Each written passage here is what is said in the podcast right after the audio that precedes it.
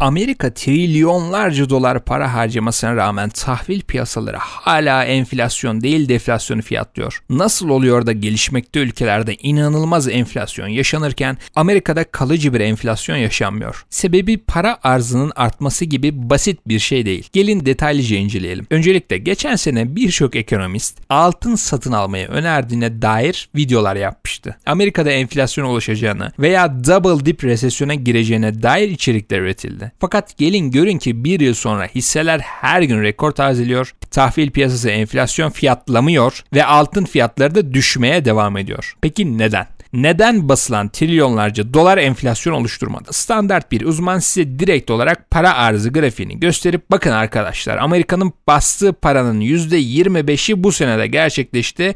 Enflasyon kaçınılmaz deyip konuyu kapatacaktır. Fakat finansal piyasalar bu kadar basit çalışsaydı özellikle ekonomistler milyoner olurdu değil mi? Sistem bundan çok daha karmaşık. Açıklamama izin verin. Öncelikle 4 tip enflasyon tipine bir bakalım. Maliyet artışı, talep artışı, psikolojik, hiperenflasyon. Maliyet artışı aynı adından anlaşıldığı gibi ham madde fiyatlarının, kredi maliyetinin, işçilik maliyetinin artmasıyla tüketiciye birebir olarak yansıtılan maliyettir. Talep artışı kısıtlı arz varken talebin hızlıca patlamasından kaynaklanır. Yani suni bir biçimde kredi faizlerinin düşürülüp herkesin araba almaya çalışırken piyasada araba arzı problemi olması olması gibi. Psikolojik ise artık hükümetin iyi tanıyan halkın yıllık olarak direkt fiyat artışını yansıtmasıdır. Çünkü biliyordur ki hükümet her sene maliyetini arttıracak şekilde enflasyona sebep olacak ve askeri ücretleri arttıracak. O da fiyata anında yıl başında yansıtır. Hiper enflasyon ise en ölümcül olan tip diyebiliriz. Genellikle yabancı para birimi cinsinden borcu olan ülkenin borcunu ödeyebilmek amacıyla parasına her ay ciddi bir şekilde değer kaybettirmesidir. Böyle bir yapı direkt olarak politik kutuplaşmalara, ayaklanmalara sebep olur. Veya iç huzursuzluk çıkarır. Çünkü iş dünyası maliyetini ve satış fiyatlarını tahmin edemez. İnsanlar günlük hatta saatlik ödeme almaya başlar.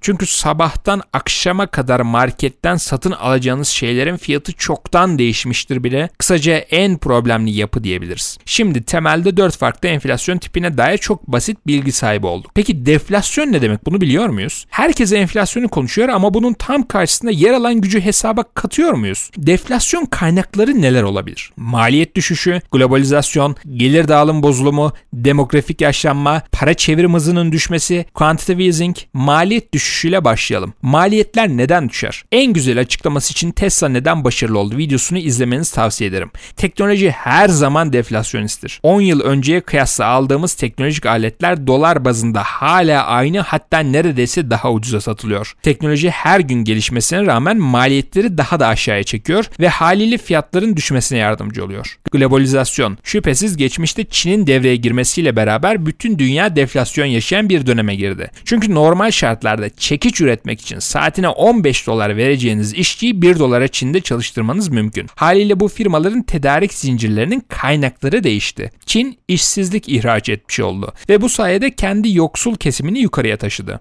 Böylece üretilen birçok somut maddenin fiyatı düştü. Düşen fiyat haliyle tüketiciye veya hissedarlarına kar olarak yansıdı. Gelir dağılımının bozulması. En önemli fakat en çok gözden kaçırılan nokta. Alt kesim ve üst kesimin para harcama oranları veya harcadığı yerler tamamen farklıdır. Alt kesim tamamen parasını tüketime harcar. Biriktirme oranı düşüktür. Üst kesim ise parasını görece olarak çok daha az harcar ve tüketime değil yatırıma harcar. Yani tahvil, finansal mal varlıkları veya şirket satın alır. Şimdi bu aradaki uçurumun açılmasının nasıl bir etkisi olabilir? Şöyle, Amerika'daki harcama hızını ölçelim. Toplam harcamayı toplam mal varlıkları değerine bölersek harcama hızını ölçmüş oluruz. Bu bize şunu gösterir. Totalde sisteme 1 trilyon dolar enjekte edersek ne kadar para harcamaya gider, ne kadar para finansal mal varlıklarına gider. Amerika'da şu anda bu oran %13 civarında yani 1 trilyon doları sisteme enjekte edersek bunun 130 milyar dolara harcamaya giderken geriye kalan 870 milyar dolarlık kısım finansal mal varlıklarında birikecek demektir. Bunun sebebi şundan kaynaklanıyor. Ülkenin bastığı para alt kesime dağıtılsa bile ortalama 6 harcama sonrasında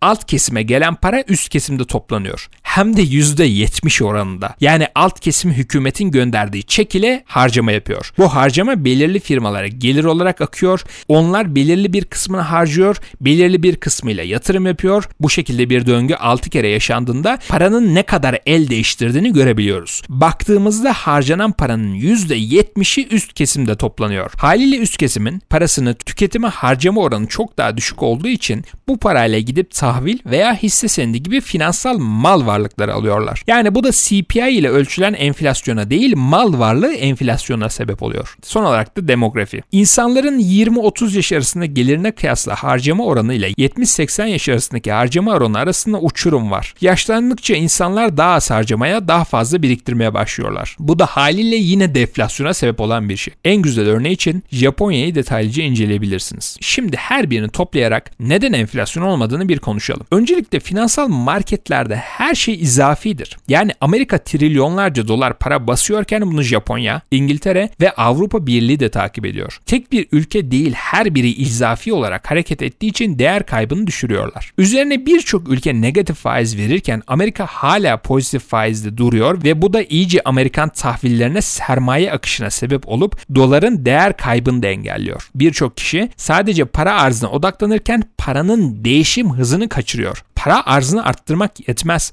Aynı zamanda para çevrim hızının da artması lazım. Ayrıca üretim yani arz kısmının da düşmesi lazım. Fakat Amerikan ekonomisinde böyle bir şey söz konusu değil. Yani para çevrim hızından bahsettim. Gelir dağılımının bozuk olmasından ve paranın üst kesimde toplanmasından dolayı zaten artmıyor. Üst kesim finansal mal varlıklarına yatırım yapıyor. Bu firmaları finanse ediyor. Firmalar bu parayla yatırım yapıyorlar ve ekonominin arz kısmını arttırmaya çalışıyorlar. Haliyle Amerika bu borcun içerisinden büyüyerek çıkabilecek bir bir ülke. Yani kısaca enflasyonu savunurken sadece enflasyon değil deflasyona da odaklanmanız gerekiyor. Enflasyonun düşük olmasının sebebi para çevrim hızının düşük olması, gelir dağılımının bozuk olması, teknolojinin oluşturduğu maliyet azalması ve globalizasyon etkisiyle pekişmiş oluyor. Bu noktadan itibaren Amerika'da enflasyon oluşması için ancak ve ancak saydığım maddelerde ciddi bir değişim olması aynı hızda para arzını arttırıp para değişim hızını sübvanse etmesi gerekiyor. Ki bunu da şu anda göremiyoruz. Çünkü Amerika otokratik bir yönetime sahip değil. Amerikan sisteminde bir yasa geçirmek için toplu oya ihtiyacınız var. Fakat gelir dağılımı sebebiyle kutuplaşan nüfus aslında yeni bir yasa geçmemesine katkı da sağladığı için sistemin kırılmasını da engelliyor. Bu dinamik gelişmekte olan ülkelerle tam zıt bir şekilde çalışıyor. Örneğin Çin'de bir yasa geçirmeniz tamamen tek bir parti ve kişiye bağlı. Böyle bir sistem iki ucu keskin bir kılıç. Eğer doğru bir lider varsa çok ileriye gitmeniz de mümkün, aşırı geriye gelmeniz de mümkün. Fakat Amerikan sistemi serbest piyasaya ağırlık verip politikacıların gücünü devre dışı bırakacak şekilde tasarlanmış bir ülke olduğu için yasa geçirmek çok daha zor. Böyle bir sistemin dezavantajı birçok zararlı yasanın yanında faydalı yasanın da geçirilememesi tabii ki. Fakat bundan dolayı serbest piyasa çok daha verimli işliyor. İşte bütün bu sebeplerden dolayı Amerika enflasyon yaşamamaya devam ediyor. Benim portföyüme erişim, soru cevap videolarını görüntülemek, yıllık ve çeyreklik rapor yorumlarını okumak için Patreon'a üye olmayı unutmayın.